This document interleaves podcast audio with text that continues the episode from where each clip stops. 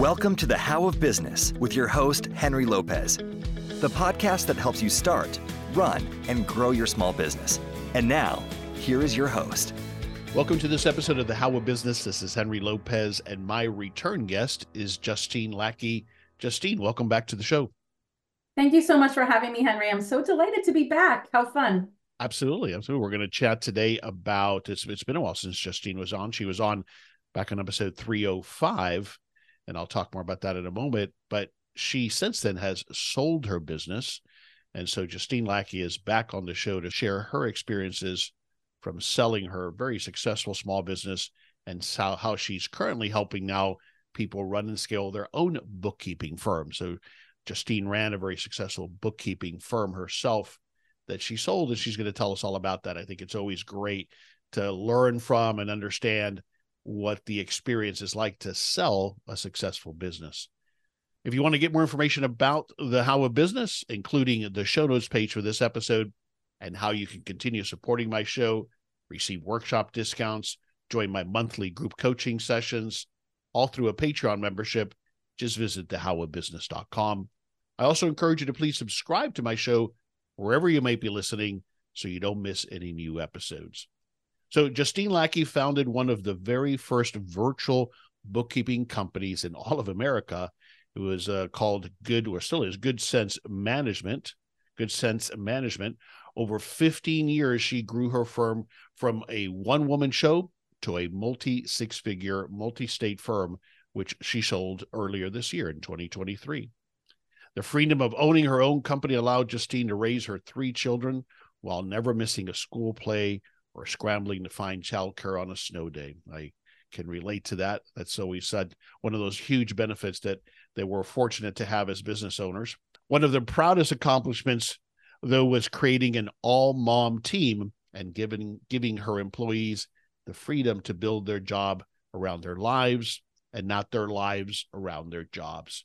Today, as I mentioned, Justine teaches bookkeepers, especially moms, who run wildly efficient, highly profitable bookkeeping businesses while staying sane and having fun. So, as I mentioned, Justine was previously a guest on episode 305. That episode was titled Bookkeeping for Small Businesses with Justine Lackey. We uh, explored her entrepreneur journey, how she had gotten to that point. So, if you're interested in that and also about how she operated her bookkeeping business, that's a great episode to go back to. Justine lives in the Hudson Valley area up in New York. So once again, Justine Lackey, welcome back to the show. Thank you. I'm delighted to be here. Absolutely. So um let's get right into it in selling your business. The the first question I had uh that that I thought I would start with is why did you decide to sell? Because that is often such a big decision, especially when you have a successful business, right? So, what led you to decide to sell your business? Um, I like to refer to it as my Lion King moment, where it was just like, it is time. Mm-hmm. Um, uh, no, I had been doing bookkeeping, you know, for almost 25 years. I started as a teenager. I had Good Cents for 15 years. Um, I am approaching uh, my 50th birthday and, um, you know, just changes in the landscape, making my way through COVID. As a any person in the accounting or bookkeeping world knows, it was a very, very challenging time for all of us because we had to manage all the PPP loans and the EIDL loans and then the forgiveness. So I was just tired and I, I was ready. Yeah uh, it's always a challenge to do you know now i think there's much more of a focus for business owners on what's your exit plan and thinking about the exit but i know when you know when i was starting businesses 10 15 20 years ago that i don't know that that was a topic really did you go into your business thinking of an exit or did that come later no so i refer to myself as an accidental entrepreneur i just happened to land a bookkeeping gig and then I started freelance bookkeeping, and then all of a sudden I had I had a runaway bus, as it were. Yeah, yeah. And um, and I can remember the exact time that I realized it was an asset. Actually, I was working with a graphic designer, and I was saying, you know, sometimes I think about exiting, but what could I do? At that that time, I was a single mom of two two, and she's like, well, you know, you could sell the business. And I was like, what? Hmm. I know the irony of that is because I was a financial professional, but it, that shows you how much it wasn't on my radar. She's like, right. well, you know, people sell their client list, they sell their businesses. And I was like, you know what? You're right. And hmm. so, um, and that was probably like, I want to say 2011 or 12. Um, yeah. So no, I didn't come into it with an exit strategy yeah. uh, at all. Now, at that point, when you were thinking about that around 2012, would you, if you think back to then, was your business sellable at that point? Um, I don't, I don't think it was. Um, and in fact, we'll we'll talk about brokers at uh, at some point, I'm sure. Mm-hmm. Um, there's a threshold to be able to sell your business, right? Um, and I certainly wasn't financially prepared enough to do it at that time. And that year is a ballpark, but it was it was pretty early on. And I want to say in the first three or four years of having the court. Mm-hmm. So then, did you start to do certain things to prepare your business to be sellable? So that sparked curiosity in me. And I was in a women's networking group in New York City at the time. And there was a woman who owned a t shirt business, and she had approached me this is before this conversation about selling the business. She had approached me because she was in the process of selling her t-shirt company and she needed some um, valuation services. And so after I had this conversation that sparked the idea that this was actually an asset, I went to this woman. I said, "Hey, what did you do to prepare your company for sale?" And she recommended that I read the book Build to Sell. Mm-hmm. And I think it's by Richard Warrillow, right? Or John Warrillow. John, I believe it is. Yes. Yeah. So, um, so she recommended that I read this book, Built to Sell by John Warrillow, and and I did that. And it's it's a great book because it's actually a fictional business story, and it tells this entrepreneur's journey of how he prepared his business to sell. And um, I always had that in the back of my mind. And um, and so that was kind of the first thing that I did was just like, hey, what does it actually look like? Um, I didn't actually start um, preparing the business to sell with intention because like I said, it was more this moment where I had this feeling that it was time for me to do it. But at that point, we were keeping the metrics and things that we needed in order to have a successful sale. Mm-hmm. You know, with your type of business, of course, your finances, I'm sure, were clean and in order. That's often one of the big challenges that small business owners have. I've observed where their their books are a mess, and therefore, it's going to be very hard for somebody when they do due diligence to validate the valuation. I suspect that wasn't an issue for you, but with your type of business, where what you have is this book of business, this this list of clients that's often hard to value and to uh, kind of assure that that will transfer to some degree to the new owner, right? So um, this is why I decided to hire a broker. Yep. Um, I did not know enough about the business valuation process, and it's actually a science, right? Um, and so I had this amazing broker team to help me guide, you know, to help guide me through that, right? Because you know, my father says, and I'm sure it's classic wisdom, but you can't price a house when you go to sell it for a penny more than somebody will pay, and you don't want to charge a penny less than you can earn. So I had a great team to help me walk me through that um, that valuation process. And so uh, you went that route because a lot of times small business owners don't go to a broker. Uh, I have, by the way, I've done it multiple ways. Sold it myself, sold it through a broker but often it's that fee that because the seller pays the fee typically that keeps people from going. For you it sounds like you just you needed that wealth of knowledge to to not only value but then to navigate the process yes? Yeah i mean it's definitely expensive um to pay you know 10% of um and that's typically what business brokers charge. Yep. It's definitely expensive but again without that guidance, I would have had no idea how to evaluate the business. Um, you get access. Um, the I don't know how it works for other industries, but um, in the accounting and bookkeeping industry, there's actually something similar to MLS where um, business accounting firms are listed mm-hmm. and they have all their their demographics for for lack of a better word yeah. where the business is located what their client base looks like what the asking price is um, how long they've been in business, all of these things. So a broker actually gives you access to this mass database where firms, at least the broker that I worked with, it was firms in both United States and Canada.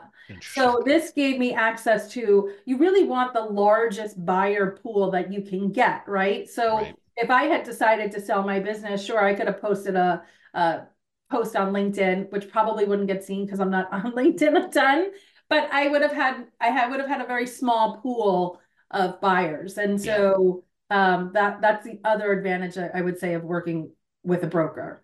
Yeah, and it also gave you that reality check, I'm sure, on okay, this is what similar firms are selling for. Was there was there a reality check? that you because often that's what happens is like whether you mentioned a residence, right? We we think that our business is worth a lot more sometimes. I know I've been guilty of that than it is. W- was that a reality check or were you in line with what you thought you could get for the business? I think I was in line. Yeah, and I had been looking, right? I, I kind of knew what things were going for. So yeah, yeah, and part of that came from from John's book. So okay. yep. there wasn't there wasn't I mean there's definitely I've I've heard it in real estate a thousand times, right? Like people think their house is worth I don't know, $30 million. Right. right. And, and, then the real estate broker comes along and they're like, no, 300,000. I'm sorry. Yeah. Um, but no, it was, it was pretty much in line. Did you take a seller's note or was it all cash to you? So I can't discuss the details of the exact transaction. That would probably fall outside of the, the contractual negotiations, but there are many ways to do it. Some people go for an all cash deal. Some people do part owner financing and part cash. So um, for people who are not familiar with that term, owner financing basically means that the the purchase the purchaser gives you an IOU, right? So let's say your firm sold for $100,000 or your business, they would give you $50,000 cash up front and then $50,000 is essentially a loan that you're going to give them and you come up with the terms for that. And then sometimes with accounting firms, although this isn't as common as it used to be, um, there's essentially a revenue share. So if your firm is making $100,000 a year, you'll get, you know, X number of piece of the pie for anywhere between one and five years. So it's a lot of different, there's a different, a lot of different constructs. And that's where a broker, again, can give you insights, right? Like what was happening in the industry five years ago is not necessarily what's relevant today and so that's where else I found I leaned into them a lot to to pick apart that process and come up with a structure that worked for both me and the purchaser. How did you find your broker? There's there's not a ton. Uh, so it's a specialized industry, right? There's not like 30 accounting firm brokers out there. There's a few, and one of them I booked a call with, and the guy called me at the wrong time, and then he said to me, Yeah, I'm at a business conference. So I had a few minutes and, and I thought I'd give you a quick call. And um, I'll send you the paperwork and uh, we can get to, to list the firm and then we can get started. and I was like, I'm, I'm a customer service aficionado. Like I love, I don't know if that's the exact word. I don't know how to pronounce it. I'm, I'm really into customer service and I'm really into people and relationships. And I was like, I left that phone call feeling terrible. I yeah, was like, just icky. That's not that's not who you were looking for. Yeah, yeah, this person does not care about me at all. And this is not just about me, this is about my team, right? So one of my corporate values um, for Good Cents, and it's carried over through my life is being people centric, right? Not just caring about the customers, but caring about my team. And I'm like, this person doesn't get it. And then I got, and then I called another one, and that that was the broker that I decided to use, which is the Poe Group. And um, I connected, they, they connect you based on a region and my regional person just happened to be out. So I ended up working with somebody in Canada. But the very first phone call called me on time and spent an hour, I think it was an hour we talked, maybe longer. And I'm a question asker, right? Like I'm a long decision maker. And what they, what he really drove home during the whole conversation was we focus on fit. We want you to find the right fit and it's not just a fit for you, it's a fit for your clients and for your team. Yeah. And was so patient and so kind. Uh, you know, I that that that point it was a done deal for me. So yeah, that's fantastic. Uh, you've mentioned your team now, so um, it's always tricky. When when do we tell them? Do we tell them? Uh, do, do we announce it? Do we keep this secret? How did you handle that and, and then sharing that information? That was really hard for me. One of the things that I think I excelled at considering the nature of the accounting industry, is retaining team members. It's always hard to find team members, but you know, some of my team members had been with me for eight years, six years. One of them I had known since my 20s. She had worked for me for five years or so.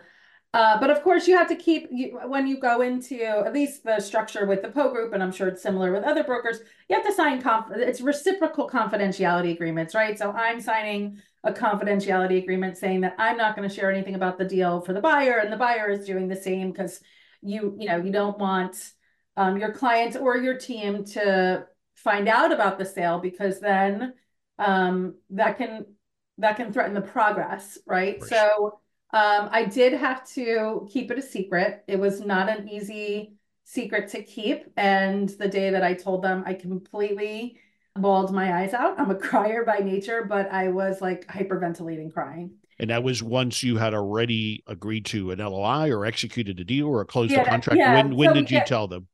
Yeah, no, that was when the deal was fully executed. Fully like executed.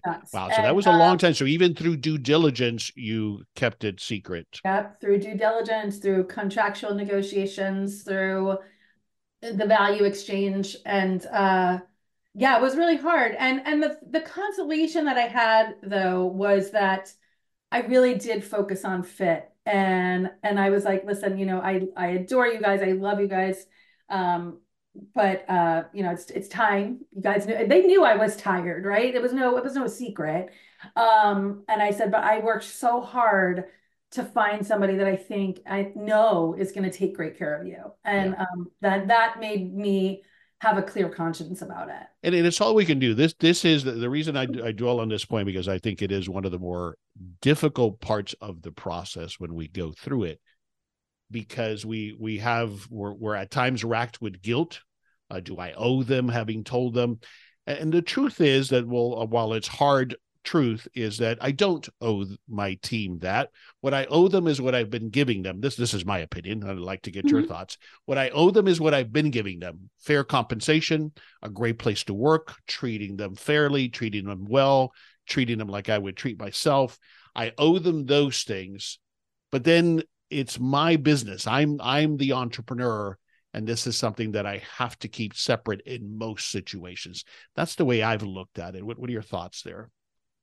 Yeah, so um I think and I, I see this in my industry, I see this with my my students and the people that I mentor is and and as a, as a woman business owner, right? Like I I really value community. I really value relationships. And sometimes um, what we have to remember at the end of the day is that we are running a business and we are here to make money. And we have to make sure that we can wear um, the CEO hat and the CFO hat and do that well, like in a, in a way that serves everybody. And I really believe in ethical leadership. Um, it is, is so important to me. And I think, frankly, I think we lack a lot of it out there in the world, but you, you, at the end of the day, you don't owe anybody anything. But what you do, what was important to me is, and my father, this is a lesson from my dad, who was a union leader. You have to be able to get up in the middle of the night and look at yourself in the mirror and have That's a clear, a clear conscience. That's right. That's right. And and you know, just to share a little bit more about my process, you know, I approached it with intense scrutiny and expectations. I was like, okay, like, you know, I am I'm gonna find the one and I did this through the lens of the Good Cents values, right? And these, especially two of them, which was one being people centric and excellence and evolution, right? So I really, I wanted this to be an excellent process and I wanted this to be an evolution for Good Cents, you know, that we were actually going to continue on and be better and that my team were going to, were, they were actually going to have better jobs than they had uh, when I was running the company. And so to that end, I, I, looked for firms that were similar to mine. And I looked for people who had merged experience with mergers and acquisitions because over time I have been involved in CPA firms that have been bought or sold, and it was not a good experience. Um, and then again, focusing on that cultural fit and skill set. So yes, you have to approach yeah. it as a as a leader and as an executive, but also approach it from from the lens of ethical leadership. Yeah, um, I agree. Uh, now, yeah. to provide a different perspective, there uh, it, it really depends on the situation. I've sold a business where we did tell our leaders. Uh, just made sense for all kinds of various reasons. Mhm. And one of the things that we did there, that is an idea for those of you listening that might feel like, okay, I have no choice but to share with the key leaders, is we did a retention bonus so that those key players felt like, okay, not only am I am I confident, but I can't guarantee that you will continue to have employment. I can't guarantee that, right? That's up to the new owner. I'm going to look for a good fit, but I'm going to compensate you to stay with me through this journey. And so that's another approach that I've taken and I've seen other business owners take when it makes sense. Yeah, that's right. That's right. There's all different ways that you can structure that. Yeah. Um, and I, I've seen similar things happen also. From the day that you listed it with the broker uh, to contract finalized, sold, how, how long was that period of time, more or less? So, like I said, I'm a long decision maker. I probably You're very analytical, but that's that's partly why you were probably a good bookkeeper, yes? Correct. And so the process for me took about 10 months.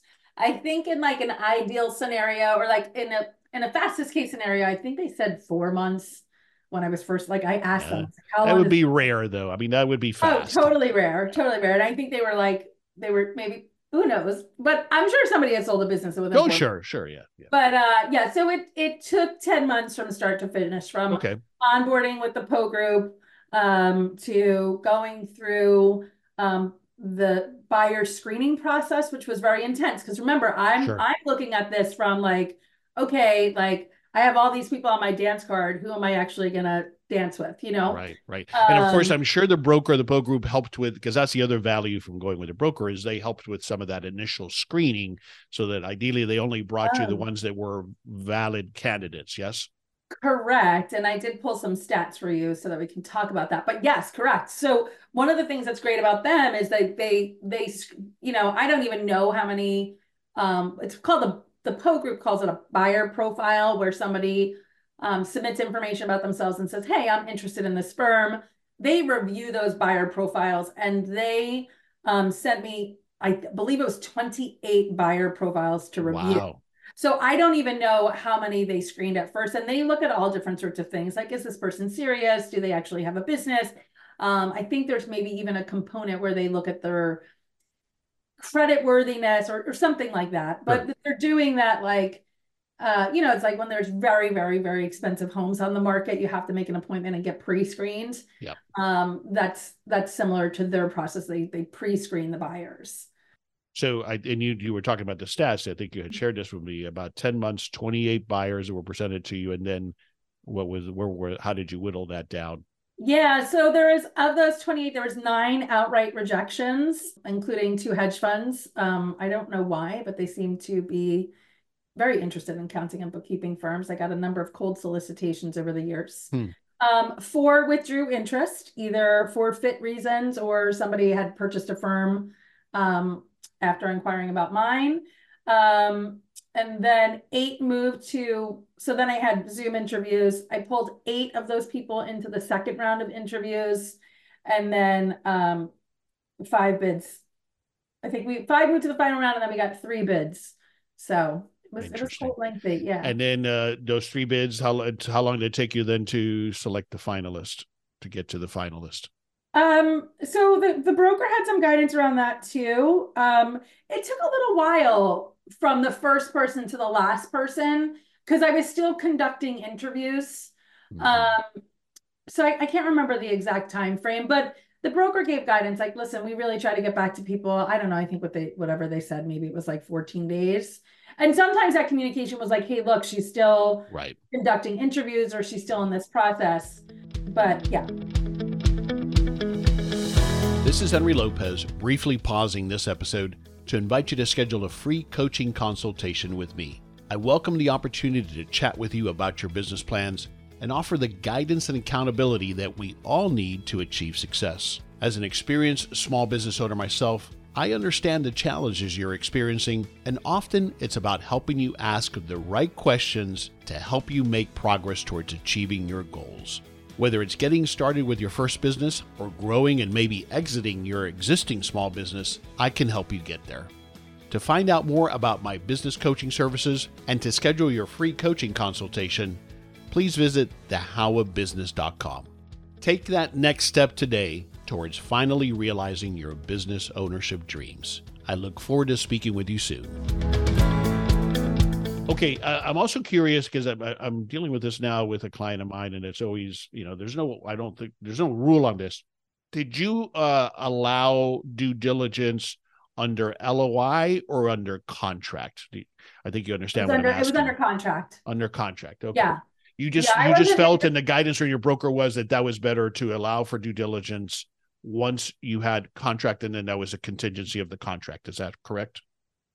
You know, I um I think it varies. There was somebody that I was speaking to who wanted to go through due diligence only under an L- LOI, which Okay. for, okay. for people who don't know is a letter of intent. It's not a contract, right? Right, and it's So- typically non-binding, so that's the Exactly. issue. Yeah. Exactly. And um so I think that there was there was both scenarios, but I was not going to go through the due diligence process unless we went to contract because okay.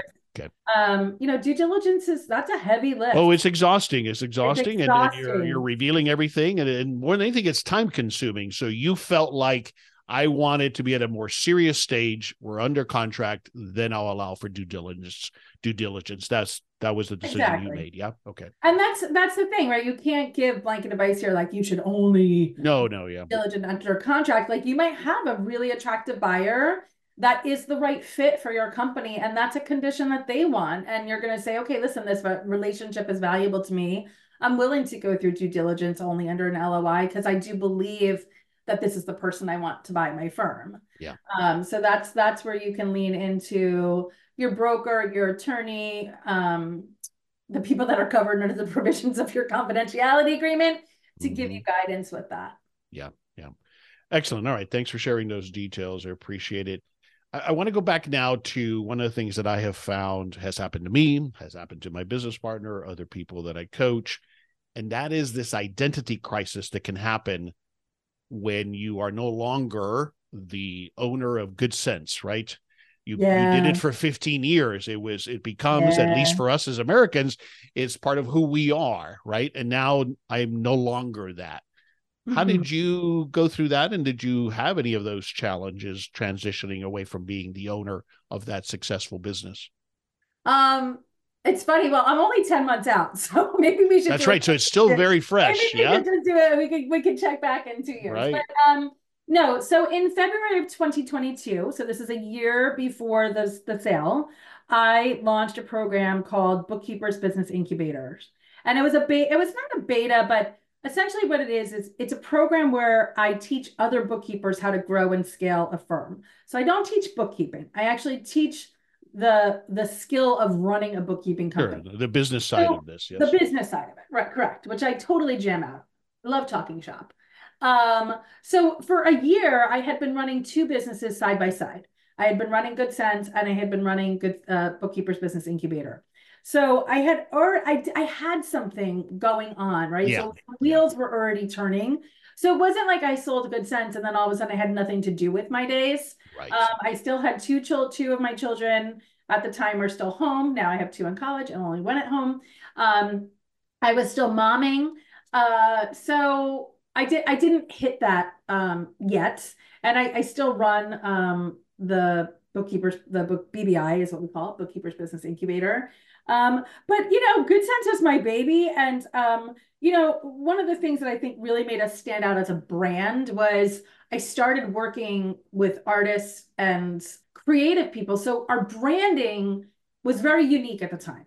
And, you know, if you go back to 2008, 2007, but people, accounting brands were all what I call Chase Bank Blue. There was nothing, there was nothing kitschy, there was nothing cute, there was nothing creative.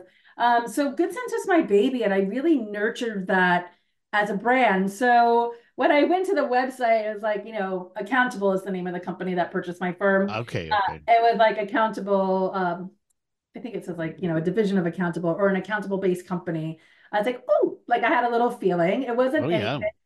But um, I love them. I love the people who purchased my firm. So Yeah, no, it's it's tough because they, they they bought your business, right? They they paid a good price for it. They deserve. They can do whatever they want with it now, right? But there's still that feeling. I I, I understand it completely. You know, I, I developed a brand called I Top It, which was our frozen yogurt business that we sold several years ago, and now it's like God, I I create. I remember picking the colors and this and that. Me myself and my Yeah. partner, obviously. So yeah, like you said, it's a baby that you create because I do believe, and I'm sure you agree as well.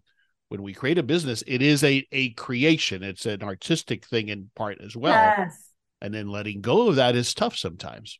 Yeah, yeah. So that was the only I, I I do remember that moment. Like I pulled up the website for some reason and I saw the logo and I was like, Yeah. oh, you know, but um, that was that was the only pain. Now, so you did not take, as you alluded to, any time off. You went right into now focus on Bookkeepers Business Incubator. Is that correct? Or did you take any time off uh, after you sold the There business? was not much time off because there was a 60 day transition period, which Okay. took the end of April. Mhm. Um, then I had a family member who fell very ill. Thankfully, they're okay. Wow. So that consumed sort of May and most of June. And then my son graduated high school. So we went right into like all the, you know, high school activities. And um and and in May I had launched the second cohort of BBI. So there wasn't a ton of time off, although Yeah. although although the summer was pretty um loosey goosey, as it were. Um, yeah. And of course, you'll be going now into the first tax season in quite some time, uh, in a different mode, I suspect.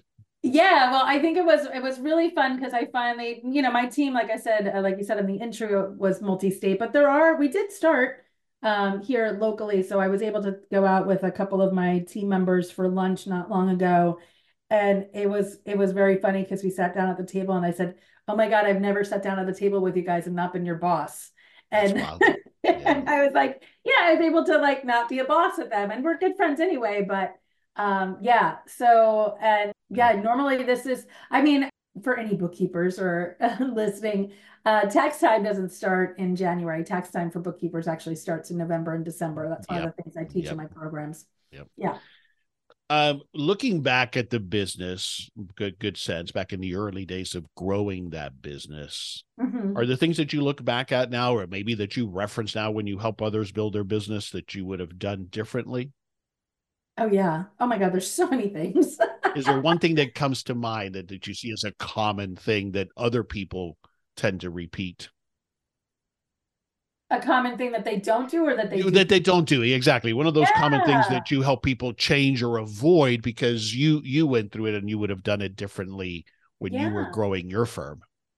Yeah, so um, as I mentioned earlier, I believe the customer experience is everything. And I have an expression that money is like medicine. So people need to feel really comfortable and really safe when you are working with them. Um, and a lot of times people go to their friends and family and colleagues for referrals to financial professionals, right? They don't Yes. generally like open up a you know, they don't generally go looking on Instagram, although it depends on the demographic. Um, so I think I would have hired help earlier to deliver a best, better customer service experience earlier. Um, and and it's twofold. One, because of you know being people centric and trying to really take great care of people, but also from that CFO CEO standpoint, you know the the longer you retain your clients, the more valuable your firm becomes over time. See. And you only retain your clients if you deliver what you say you're going to deliver, but also cultivate those relationships. So, cultivating relationships and really providing outstanding customer service is so important. Um, I can't tell you how many times I would get on the phone with a, a potential new client and they would say, Yeah, the bookkeeper does an okay job, but I, I can't ever get in touch with them. Yeah. I mean, that's so frustrating, right? Like we all hate when we have to send an email to customer service. Like it's just Yeah. um and and we're busy. Your your your clients are busy. So yeah. this is a big topic, so I want to unpack it for a moment. First of all, the um this exactly as you described, that's what I where I thought you were going, which is that the biggest frustration I hear from my clients with their CPAs, and I've experienced as well, is is is you can't get through to anybody. They're busy, you know. It's tax season, or and it seems like it's always tax season, right? And, and so that always tax season. responsiveness, yeah, that responsiveness is poor. But what I find is the challenge, and I'm curious as to you make this point of hiring sooner. What I find is that if you're successful starting out, you start out typically like you did, solopreneur, Mhm. and then you grow. But but usually the business gets ahead of you before you have that staffing, right? And it's almost like that's that's really what we learn sometimes about the financial justification of bringing on help is that we wait until the demand is there but then that catches us on this customer service side. So the hiring sooner do you look at it then and recommend that yeah i got to look at that as an investment that i have to make in my firm so i can stay ahead of this? Yeah 100% when i first started out my business i was just a freelancer i was just a solopreneur and this is a mindset shift, right? This is going from a CEO entrepreneurial mindset to I am just working as a freelancer in my job. And that's where the power of leveraging debt can be really helpful. And I know that we think of debt as a four letter word. We also have to realize that wildly successful entrepreneurs use it as a tool to grow. So, one of the things that prohibits people from hiring is they don't have the capital to do it if you are using, if you are in a service-based industry, the more hands you have on deck, the, essentially the more product you have to sell, right? So um, that's that was I mean, a mistake. I that's your inventory. That's your capacity, that, right? That's that the product your, you sell. Yeah, one hundred percent. So if you have hundred hands or hundred t-shirts on a wall, that's how much you can sell. So um, and for me, because again, because I was a single mom and in the beginning it was very hard. I was like kind of robbing Peter to pay Paul and you know, all the different things. Um, I was like, oh, I don't want to get into debt. Um, but yeah, then I realized, well, wait a second, you know, people are out there. There's a reason why they're going through investor rounds and um, you know, raising capital because they can't just snap their fingers and let's say they're building an app, hire the 10 best coders on the planet. They have to have the capital in the bank to pay those coders. So if you're in a place where you you know that you have to scale, um, consider um, using capital, using a loan, and and consider it carefully, right? There's certainly, especially now with the interest rates, you have to be super careful. You have to be really careful when you hire people. Um, and that and, and it's it's a frustrating part of earning like having a service-based business because this these are the two plates you'll always be spinning, which is do I hire people before I have the clients or do I get the clients and then hire the people? And what I would say is hiring always takes longer than it's going to um, think think that you t- it will take. Yeah. You will always find something for a good person to do, whether it's populating a new software or cleaning up digital files. Um, you you can create work for people. Uh, what you can't do is recreate a bad experience for a client. Mm-hmm. You can earn their trust back, but that will take longer than keeping their trust. Yeah. Yeah, well said. So much there that that that I'm glad you shared, Justina. This point of the mind shift on debt being a good thing, not a bad thing, is a huge one. So I'm so glad you shared your perspective on that. I find it to be one of the biggest things that that often holds back people from growing their business is we come to it understandably with the understanding of debt from a personal finance perspective where debt usually is a bad thing consumer debt in particular. But understanding how to leverage debt in a business is critical to scaling isn't it? It's a lever right? Leverage lever. And and to put this in perspective if somebody is out there feeling skittish and saying no way i got to figure out another way my first loan was an $8,000 SBA loan. I mean, in the year 2023, you could sneeze and spend $8,000, right? um, so, so it doesn't have to be a hundred grand. It could be a credit line that you only use if to cover payroll, right? The gap between when you have to pay somebody and when you collect the funds from the clients. Right. Um, so that you're actually not even having a loan. You're only tapping into that capital as a bridge between pay periods. So um, that's absolutely right. Yep. Excellent. Thanks for sharing that. Okay, let's talk about your new venture now. Thanks for sharing all of those insights and experiences and in selling the business. But let's talk about your exciting new venture, Bookkeepers Business Incubator. What is it and who is it for? Tell us again. Sure. So I started Bookkeepers Business Incubator back in February of 2023. Um, and it's a year long program. It's a mentorship slash training program for bookkeepers who are looking to go. The tagline is freelancer, uh, freelancer to founder. Um, but we have all sorts of people in the program, people who have just started out to people who have small teams. And I help my students um, navigate all of the areas of running a bookkeeping business. And I focus on what I call the four S's, and that's sales, skills, systems, and service. We talk so much about service already. And then also uh, over the past year, so Bookkeepers Business Incubator is a year long program. Um, over the past year, what I've done is started to break down bits of that program and um, hold workshops and boot camps for my people who are side hustlers, who are just stepping their toes into freelance, uh, the freelance world. And I've found that has been very helpful. Uh, year long is, is a long time to commit, especially if right. you're just getting your toes wet. And then I have a, a few self study products also. Fantastic. I want to I want to touch on one of these items because we talked about service and but sales. Sales is another one of those. I call it the four another four letter word, even though it's five letters. Uh, everybody seems to hate that because again they have a preconceived connotation often of what that entails.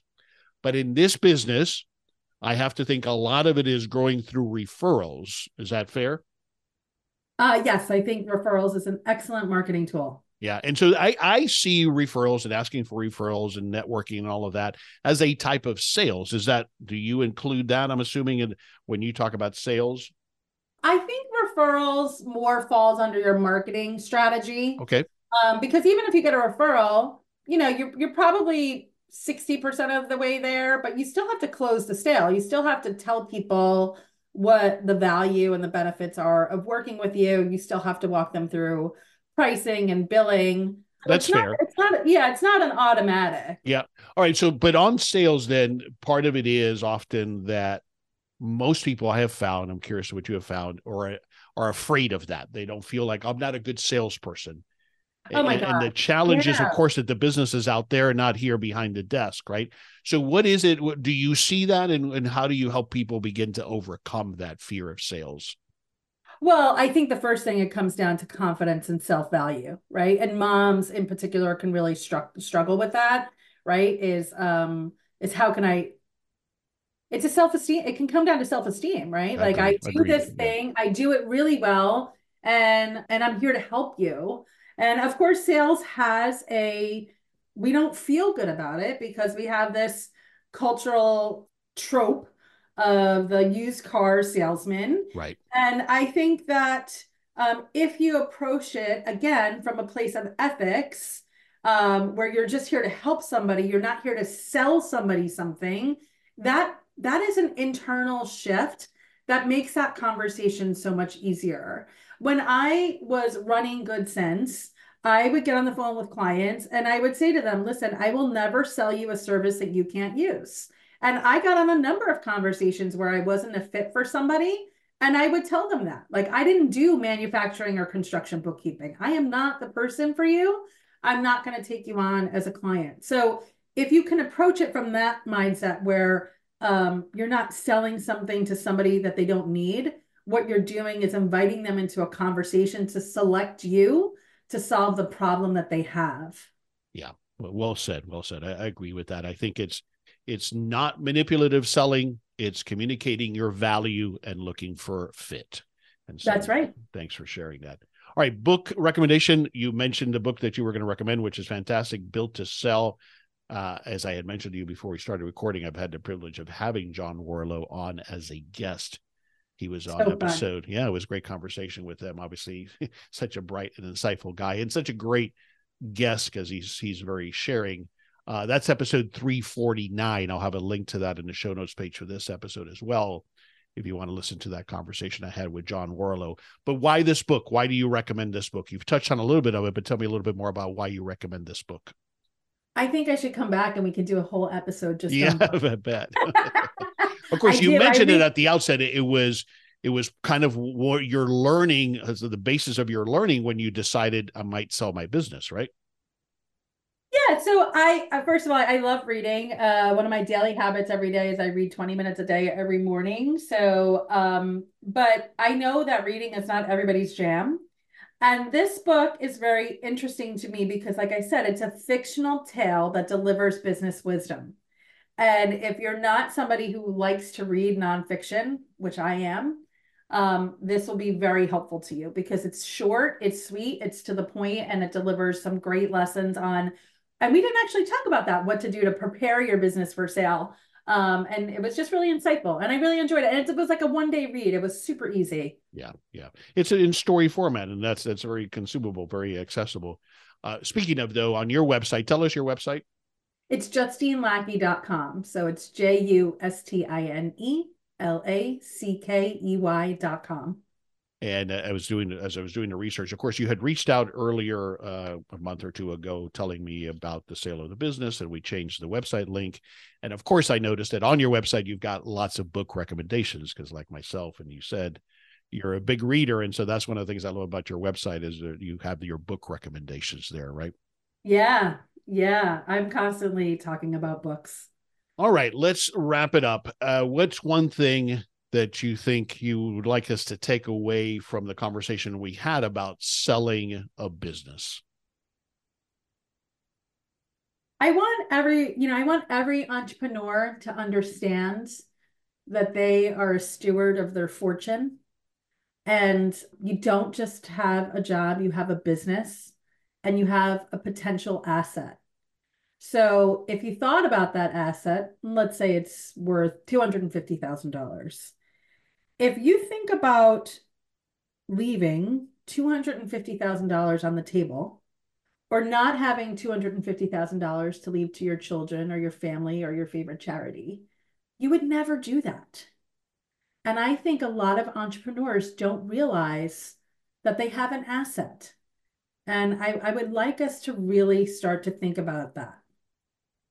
Well said. I love that. And you had mentioned that you had used that word earlier in the conversation. And, and so I, I love that idea and that mindset of looking at this as an, an asset that I need to maintain, that I need to develop, that I need to invest in so that it retains that value re- regardless of what I might do with that value. So uh, thanks for sharing that approach.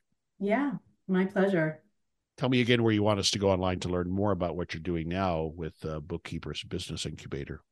Sure. It's justinelackey.com. You can also find me on Instagram at Justine Lackey.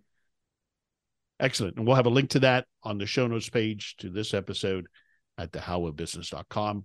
Justine, another great conversation. I'm glad you were willing and able to come back and converse with me about the sale. Th- thanks for sharing and for being on the show with me today.